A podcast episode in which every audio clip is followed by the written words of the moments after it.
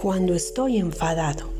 Cuando estoy enfadado, me siento como si tuviera dentro de mí un volcán en erupción. ¡Ah! Cuando estoy enfadado, tengo ganas de gritar ¡ah! y de dar patadas y saltar tan fuerte que todo tiemble. Quiero correr y correr y no parar nunca.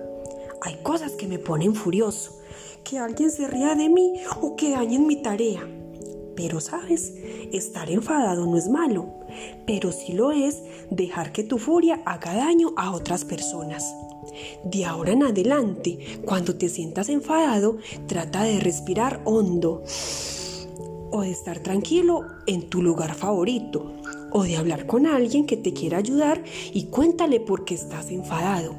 Te digo un secreto, a veces me siento tan enfadada que se me olvida por qué me había enfadado y me echo a reír. Recuerda, sentir enfado no es malo, todos nos hemos enfadado alguna vez. Lo importante es no permitir que este enfado le haga daño a alguien.